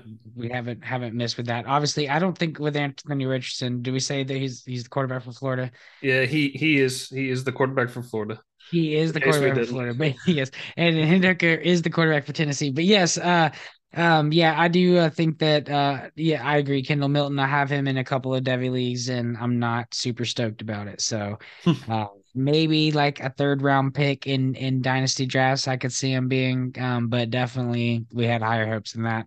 Um, well, the last faller I have is going to be Mr. Kayshon Boutte. So. Mhm. Um, it was Kayshon and JSN. You know, that was supposed to be the, the two wide receivers at the top of this class. And I still think that Kayshon could be one of the top receivers of this class. It's just he hasn't been getting utilized. He's had some off the field, or not even off the field. Uh, he's been screaming at the coach on the on the field. You know, uh, at at um, uh, what's the coach Brian Kelly uh, uh Yeah. on the field. So uh, is that his name? Chip Yep. Kelly. Brian Right, Kelly. yeah, yeah. No, you're great. Okay, you right the first Brian time. Kelly.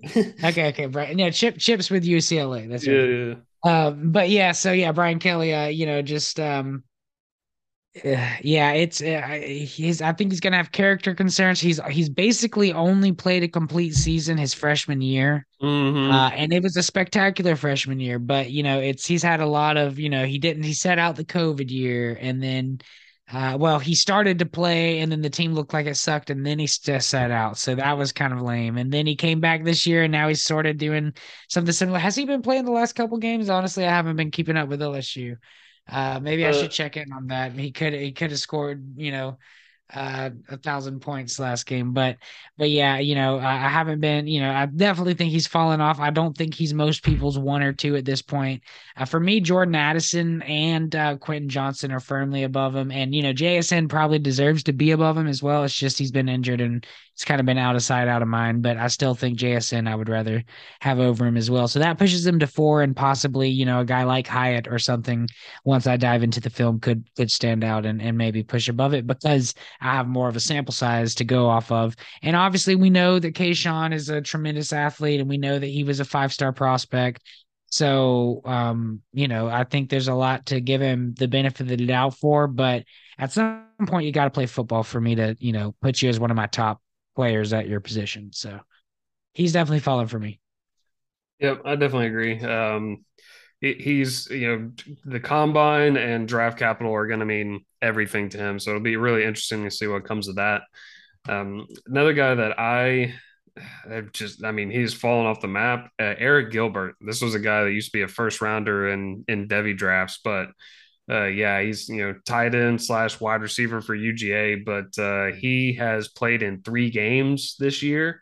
He has two recep- receptions for 16 yards. So yeah, it's the Brock Bowers and Darnell Washington. So and even uh, some some lesser known names. I mean, he's nowhere near being uh, playable there. So yeah, Arik Gilbert, unless he really turns it around or you know gets great draft capital, um, he's his value is hitting pretty low right now. Yep. Totally agree with that. Uh, yeah. At first, I was like, who the fuck is that? And I was like, oh shit, he plays for the dogs. Yeah. yeah. Uh, that's funny. But uh, all right. Well, I real quick, I do have to add in some last minute risers that you skipped over on me. Um, but Oh, were I, only supposed to do two each, but okay, keep on keep I, on rising. I do not keep care. giving us some Uh, positivity. I, I just have to give a positive shout out to Dalton uh, Kincaid, Sincade. I'm not sure uh, exactly how you say it, but um, you know, Cincinnati. yeah, uh, for Utah, I believe. Oh, Utah. That's Yeah, yeah, yeah. Um, but uh, no, he he has been awesome this year. Easily the tight end two in this class behind Michael Mayer. Um, but I mean, just his best game of the year versus USC 16 receptions, 234 yards, and a touchdown. Uh, just an absurd game. So, yeah, keep an eye on him. He's risen a lot. Now we can move on. All right. I did not do all this work to... for nothing. no, fair enough. Fair enough. Uh, well, let's uh, go on and have uh, one more dynasty discussion and game of dynasty would you rather. So obviously this is would you rather roster. This has nothing to do with attraction. Um, so just want to throw that out there. Uh, but it ruins my uh, oh, Jimmy G was at the top of my list. Yeah. Um, no, but um, all right. We're playing Dynasty Would You Rather, and we tried to put some surprising some names that if we you know we would have said this at the beginning of the year, it probably would have been an obvious answer. But um, let's start at quarterback and go Daniel Jones or Derek Carr. Who would you rather have? And obviously, this is in Dynasty. this one was so tough for me. Um, I, with the recent drop off we've seen of some of these quarterbacks in their mid 30s and stuff, it's not everyone's Tom Brady. Not everyone's going to last forever. Um, Derek Carr's already 31. Uh, I think Daniel Jones has shown me enough this year where I, will take his side.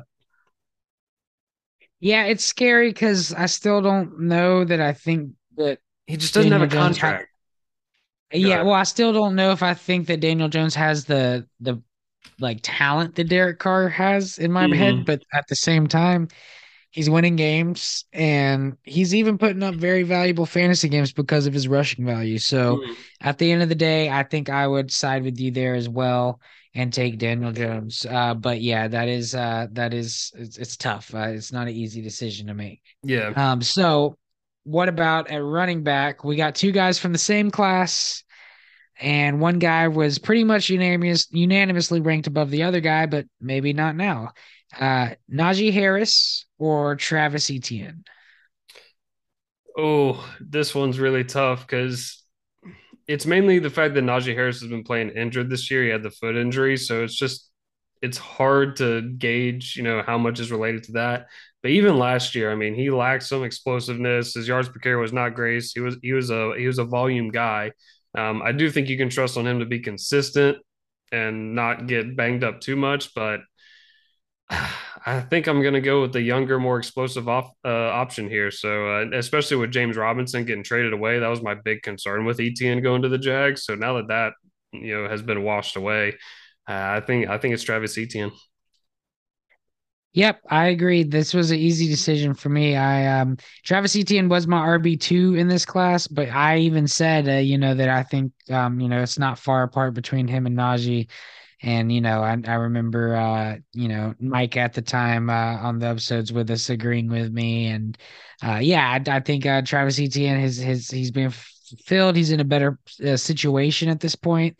Um, and yeah, Najee Harris, it's like honestly, um, Kenny Pickett, you know, he's keeping his eyes downfield. He's not really dumping it off. They aren't designing a lot of plays for him.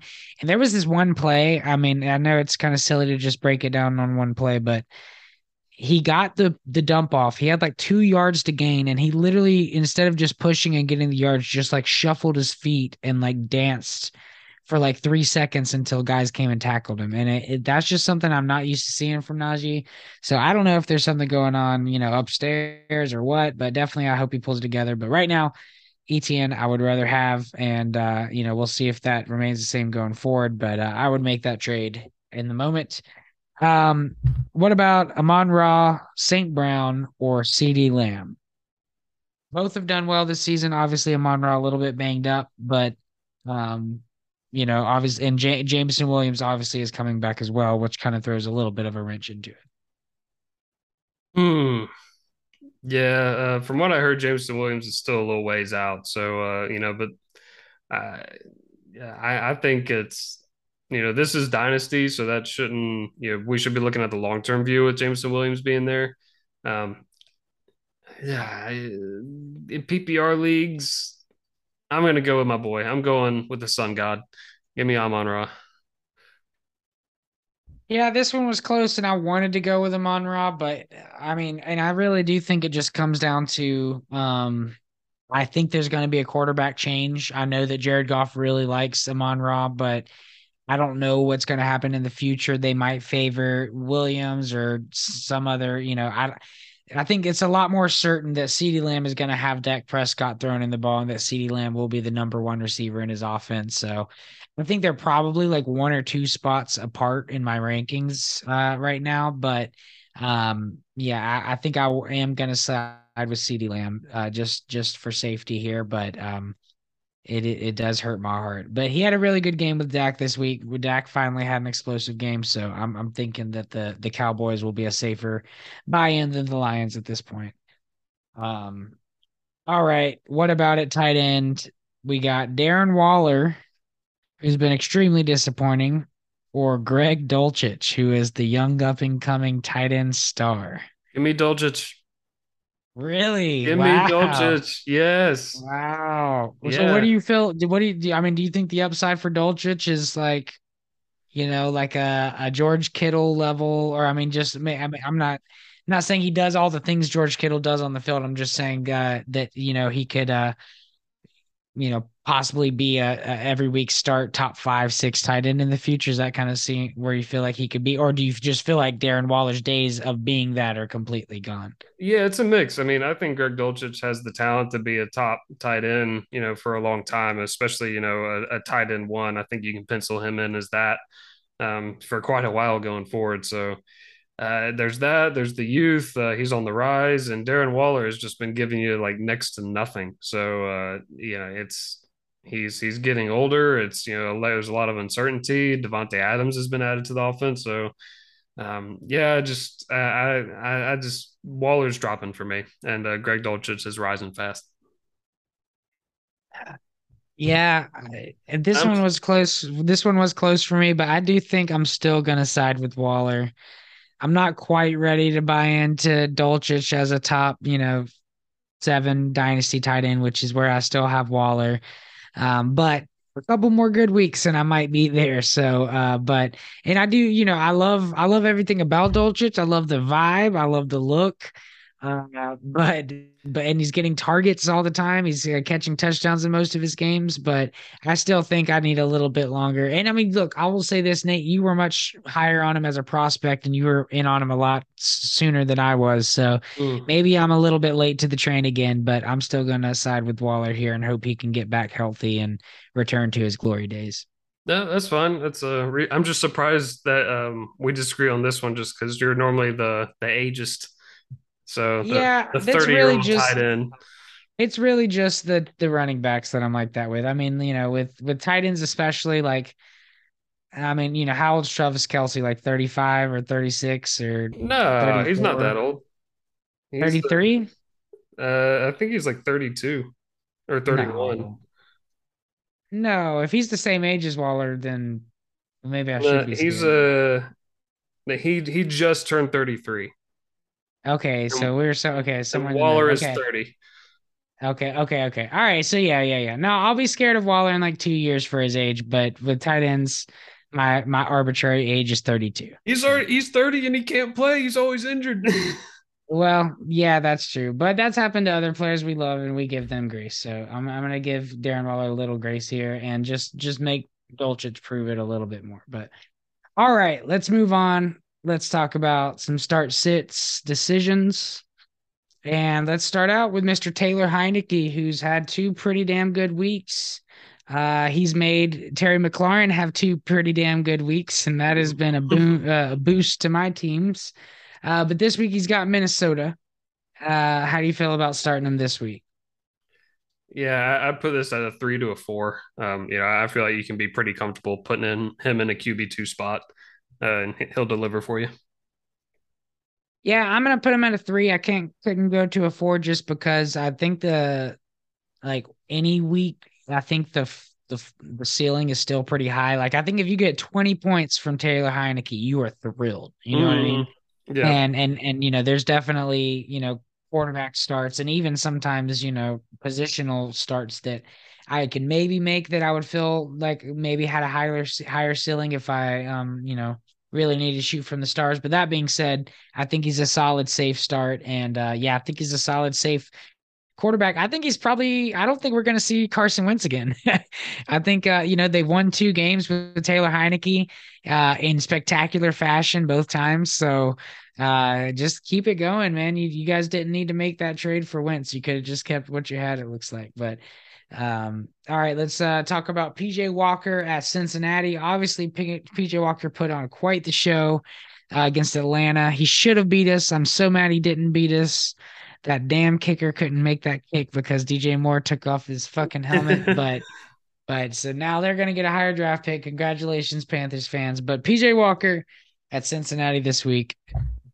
What you think? Uh, Cincinnati is a tough matchup. Um, but I still feel like you got to put Walker as a three. Uh, you know, part of this is being influenced by the fact you got six teams on bye this week. So six starting quarterbacks are not there. Kind of drives up the necessity. And Walker had a really good game last game. So um, yeah, I'll put him at a three versus the Bengals. Yeah, I, I think on a normal like non bye week week, I could I could say that I'd have him at a one, but I'm gonna put him at a two for this week. I do think the Bengals are, are gonna shut. I mean, all you have to do is shut down DJ Moore. I mean, I will say Terrace Marshall finally broke out and had himself a game, so maybe that will continue to be a thing, and maybe my take two years ago that he was a good receiver will be proven true. Lakeview uh, Terrace caught a pass. Lakeview Terrace, baby, yes, but yeah. um yeah, so we'll see. I think the the Panthers offense is easily shut down and the Bengals can easily do that. So I'm not not having high hopes for him this week. Well, what about Damien Harris versus Indy? So obviously since he came back from injury, Rhamondre has had more of the workload, but he is starting to get, you know, starting to get closer to that 50-50 timeshare. But um, how do you feel about him against Indianapolis? Uh, well we'll put this at like a two and a half, maybe a three if you're considering all the buys and stuff. But yeah, it's just you know the Colts have not been particularly good against uh, running backs this um, this year so far, and like you said, he's working his way back into the touches. He um, jumped almost tripled his snap percentage uh, last game and got about 13 total touches. So yeah, um, yeah, that does give you something to work with. But uh, yeah, Rhamondre Stevenson has honestly been better as of late. Yeah, I agree with your take there pretty much uh, word for word. Um, I have him at a two. Um, I, you might have to start him by necessity, and you know maybe he will get a touchdown. But I think if he doesn't get a touchdown, he's not going to be a, a fantastic start. So, um, what about Clyde Edwards-Helaire versus Tennessee on Sunday night? So obviously Clyde Edwards-Helaire has had very high highs and very low lows this season and in his career in general. Uh, but is are we gonna have the high highs or the low lows on Sunday night? Yeah, I'm going with a two here. Um, even considering the buys, the Titans have been good against running backs, and uh, you know, this is you know, we told you to sell Carson Wentz early in the season. Should have done that. We told you to sell Clyde early in the season. This is why the first four games, uh, his lowest score was still over 15 points. He had 15 or more points in every uh, each of the first four games he has uh, scored under 10 points each of his last three since then. So, yeah, um, since that hot start, he's been under 10 points the past three weeks in a row. I'm trying to keep him on the bench. Yeah, I have him at a three just because I, I do think um, there's a possibility that the I don't think that the Titans are going to be able to keep up with the Chiefs scoring wise. And I don't think yeah, their defense is going to be able to really stop the Chiefs. So I think the Chiefs could run up the score early and we could, you know, we'd probably see a lot of those running backs, but I think, you know, we could see them running more than they typically do. Um, but yeah, I, I, I don't expect the Titans. I mean, the Titans have a very good record. I think they have the same record. I think they're they're both five and two or six and two now. Um, Three is but, uh, but uh, but yeah, I do think that um, and who knows, maybe the um the Chiefs might struggle to stop Henry, but it's just outside of Henry the Titans are so depleted at any other offensive firepower that I don't think they're going to be able to keep up with the Chiefs. So, Yeah. um, so so that's that's that's kind of my optimistic take on CH. I mean, it's still a three. I'm not thrilled to start him, but I think it's a safe start as RB two. So, um, well, what about Devin Duvernay? I gotta say, Duvernay, you saved me. I had a tough situation where I had to start him last week, and he got me a nice fourth quarter touchdown on a on a nice rushing play. Got me 16 points. Had a couple of passes to mix in with there. Uh, do we think something like that can happen again at New Orleans? Obviously, Rashod Bateman going to be out for a couple of weeks. Uh, yep, it has been a struggle for the Saints against wide receivers in fantasy so far this year. So, in Devin, Devin Duvernay, he is a boomer bust guy, but I think he's still worth a start against a really good matchup. So, I'll put him at a three. I totally agree, and I have him at a four. Especially, I mean, we know that uh, Bateman's out, but we don't know about Mark Andrews. Uh, But if Mhm. Mark Andrews were out, it's pretty much Duvernay.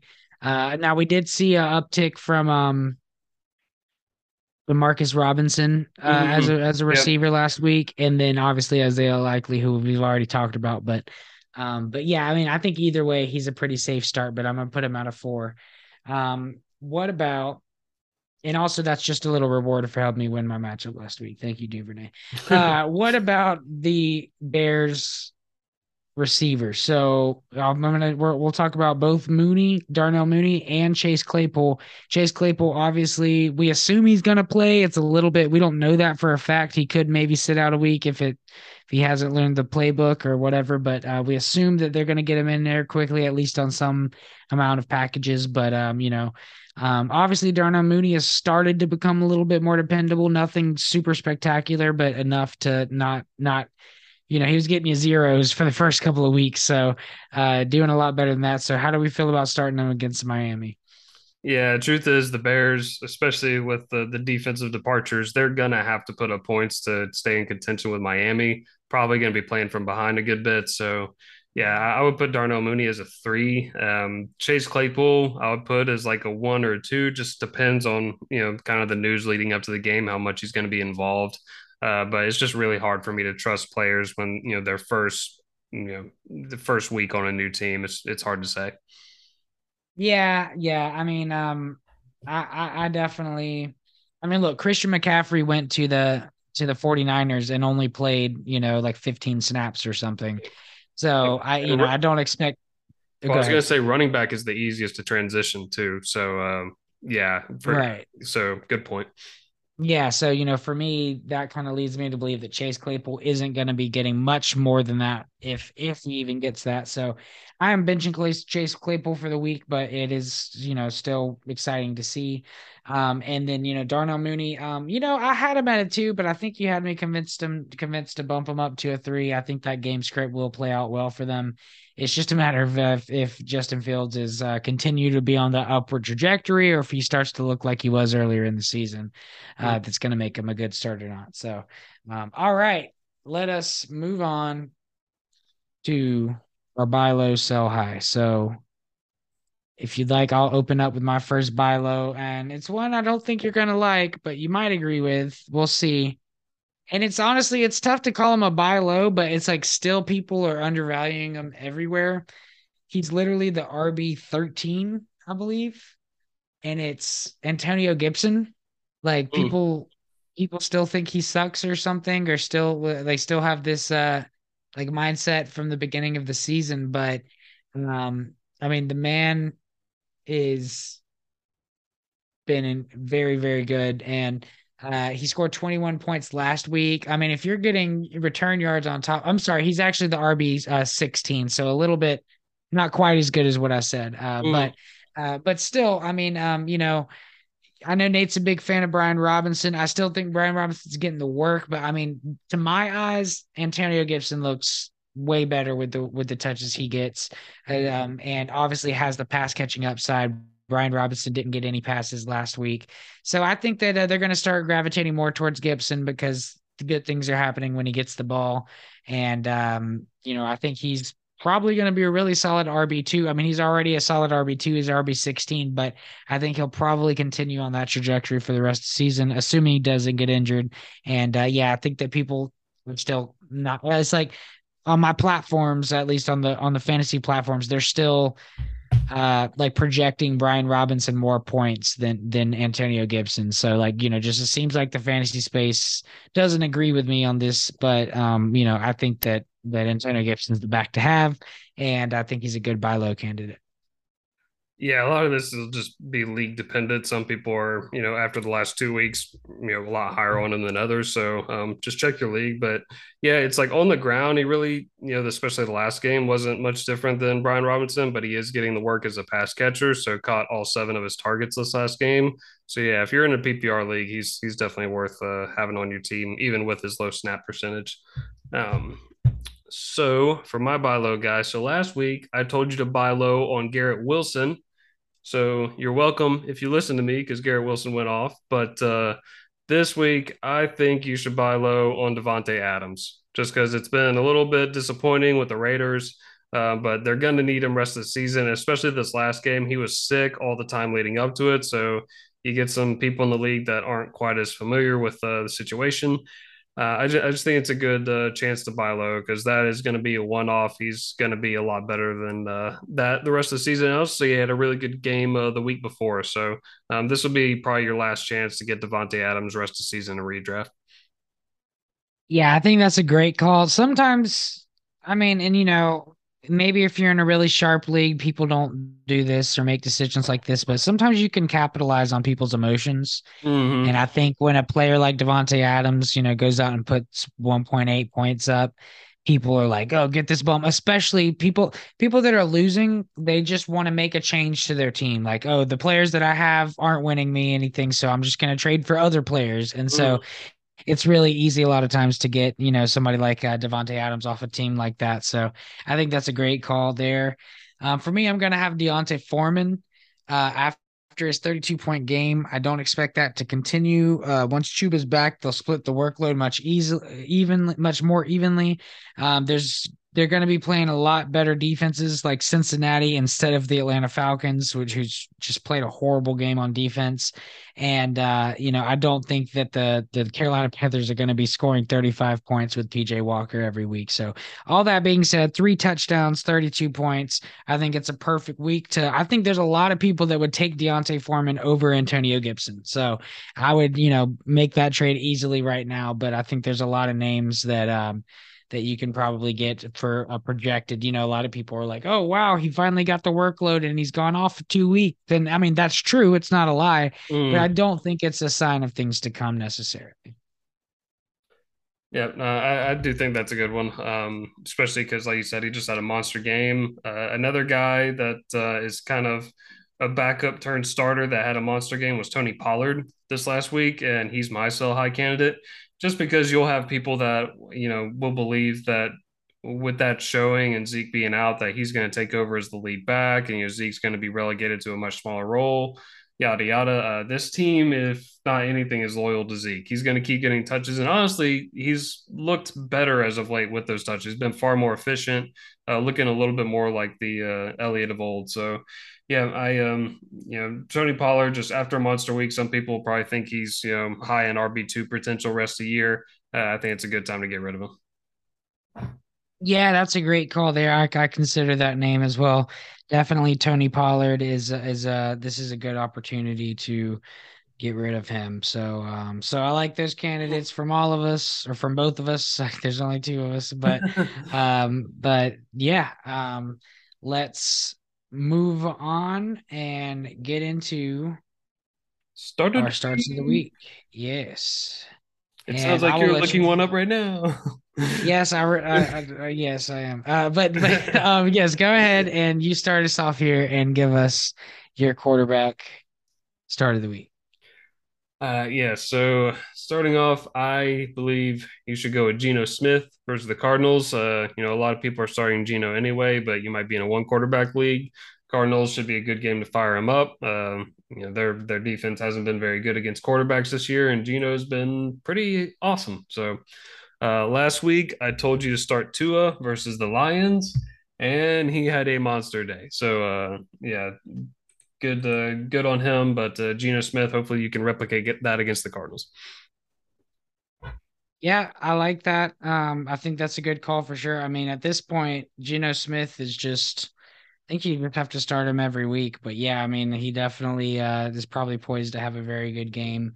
Uh, for me, I have, and this is a little risky for me. I probably shouldn't have done this, but I do think if he does play, that it'll have a really good game. But I have Andy Dalton um, going up Ooh. against the Ravens. The Ravens have had a really bad passing secondary. Also, uh, Jarvis Landry and possibly the uh, elusive um, Michael Thomas could both be back and complete that, you know, receiver set that we were all foaming at the mouth about uh, after week one, mm. and uh, you know it could be it could be a good opportunity for him. I mean, he had a, he's had really good games uh, these past two weeks, and I think he could be poised for another.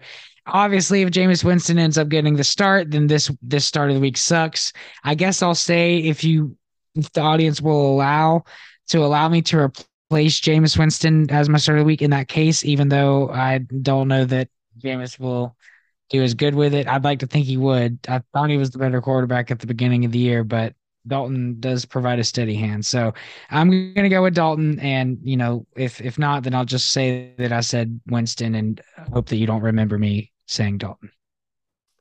Yep. Uh, well, uh, last week, last, sorry, last week I had Kirk Cousins versus Arizona, and the man went the fuck off and he had a 17 yard rushing touchdown, the first of his career above four yards. So uh, mm. pretty, pretty, pretty fun for Kirk Cousins, dual threat quarterback. Yeah, yeah. Uh, much better than when Brady tried to take off in that last game. That was uh, painful to watch, to be honest. Oh, yeah, that was yeah, that, that was, was that was like watching that was like watching your like dad be like, I still got it, and yeah. go like watch him tear his ACL or something trying to run. Yeah, your drunk uncle reliving the glory high school days. Yeah, um, yeah. But so, yeah, actually, we had a we we both had. I mean, you had the best uh, start of the week because yeah, Tua was actually the quarterback one. Yeah, but yeah, yeah, quarterback seven for Cousins. So two successful starts the week there. Um, but go ahead and give us your running back. Yeah, that's uh, probably the highlight of my start of the weeks. But uh, yeah, um, for me this week, Khalil Herbert versus the Dolphins. I'm ready to believe in Herbert as the fantasy RB1 in this backfield for the Bears. Uh, he's been the more efficient guy all year long. He's been scoring more points as of late. Uh, he's been getting the touchdowns a lot of times. So yeah, I just he's earning more and more of the the share of the pie. And against the Dolphins, they're going to have to put up points. They're going to have to go to their playmakers, and uh, he's one of them. So, uh, Khalil Herbert, I think he's going to have a good day. And uh, last week, I had Devin Singletary versus the Packers. And he got you like 10, 11 points, was like R- around RB 30. So, not not exactly what you're looking for, but didn't didn't break your heart.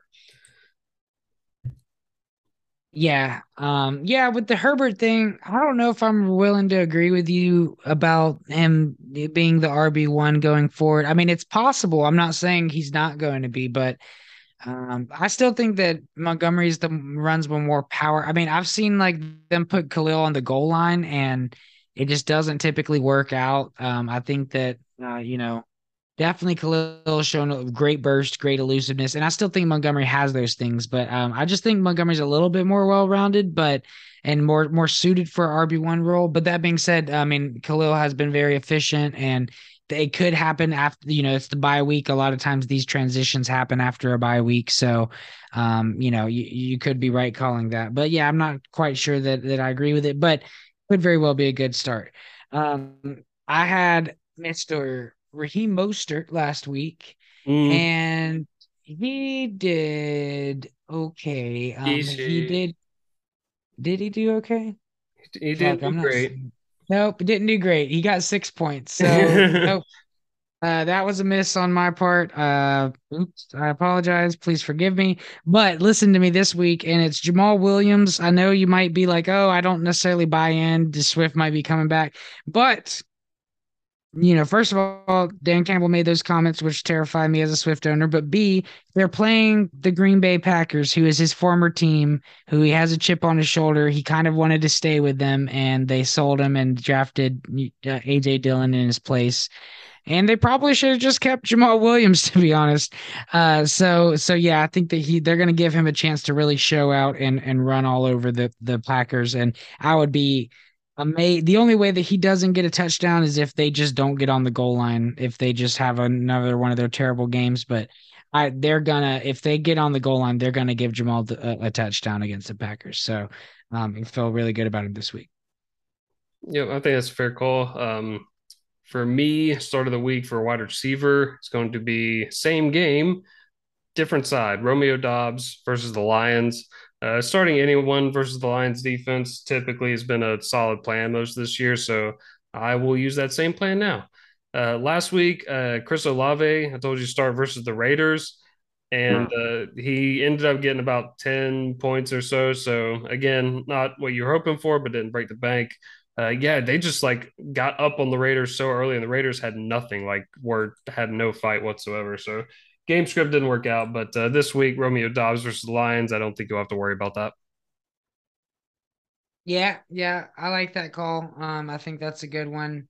Um, it looks like I had another miss here uh, at wide receiver last week.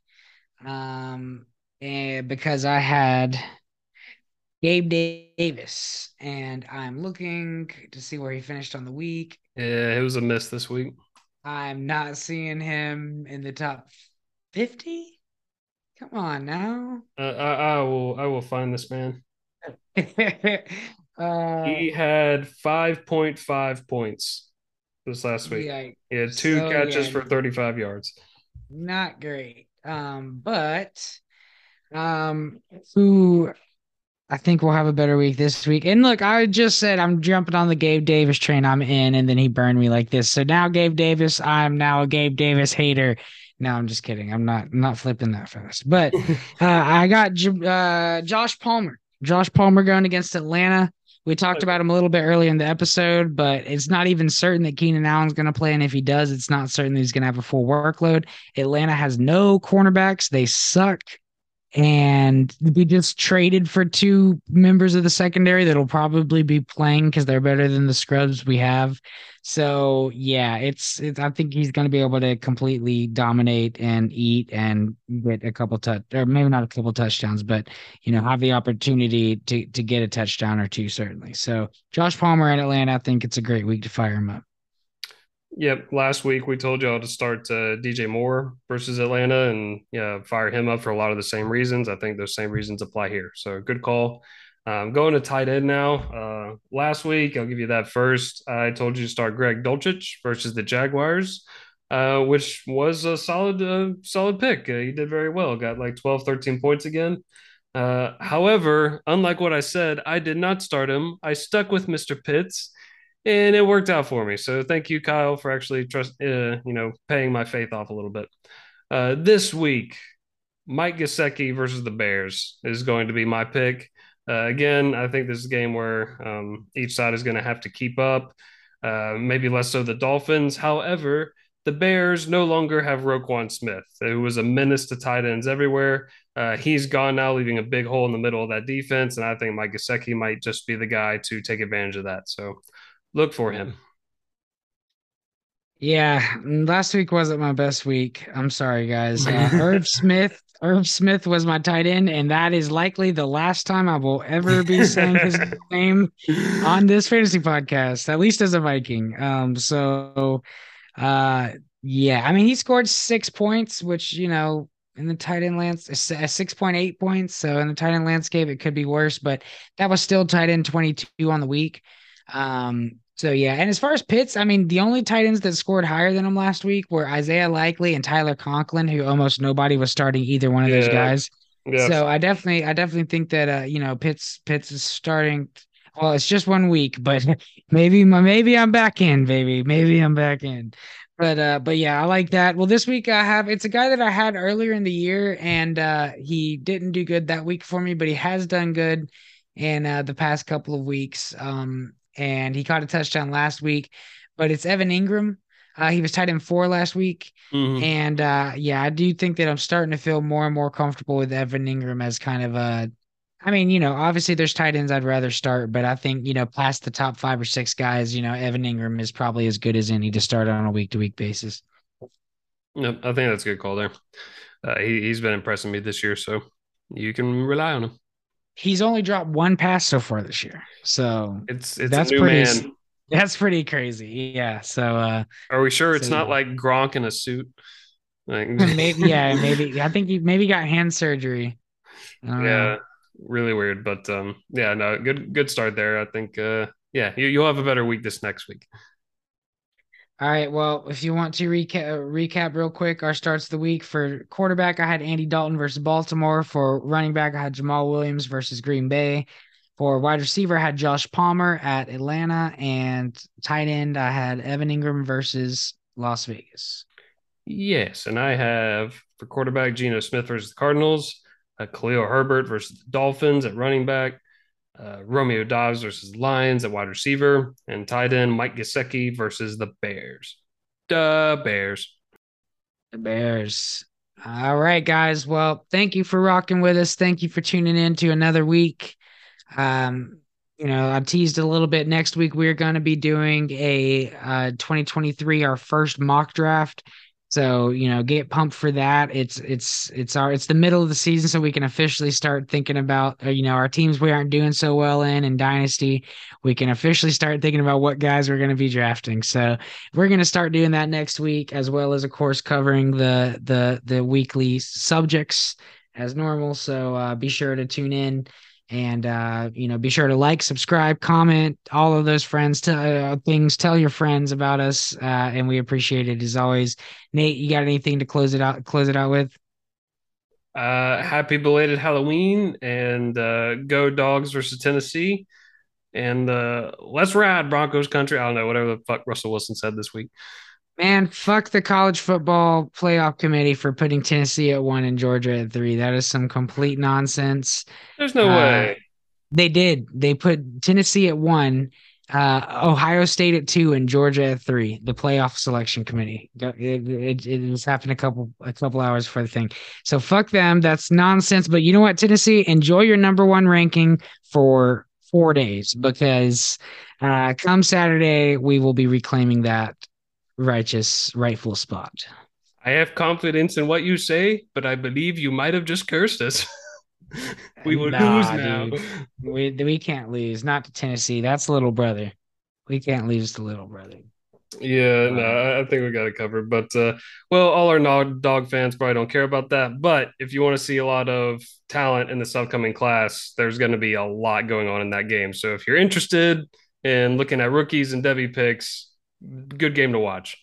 If you're listening to this podcast, you're you're you're a seriously sick football fan. So I it's hard to imagine that you aren't going to be tuning into the Georgia Tennessee yeah, game. It's game of the week. I mean, it's, it's it's huge. So uh, we're excited to go dogs. Uh, thank you for tuning in. Thanks for listening to us rant about the dogs.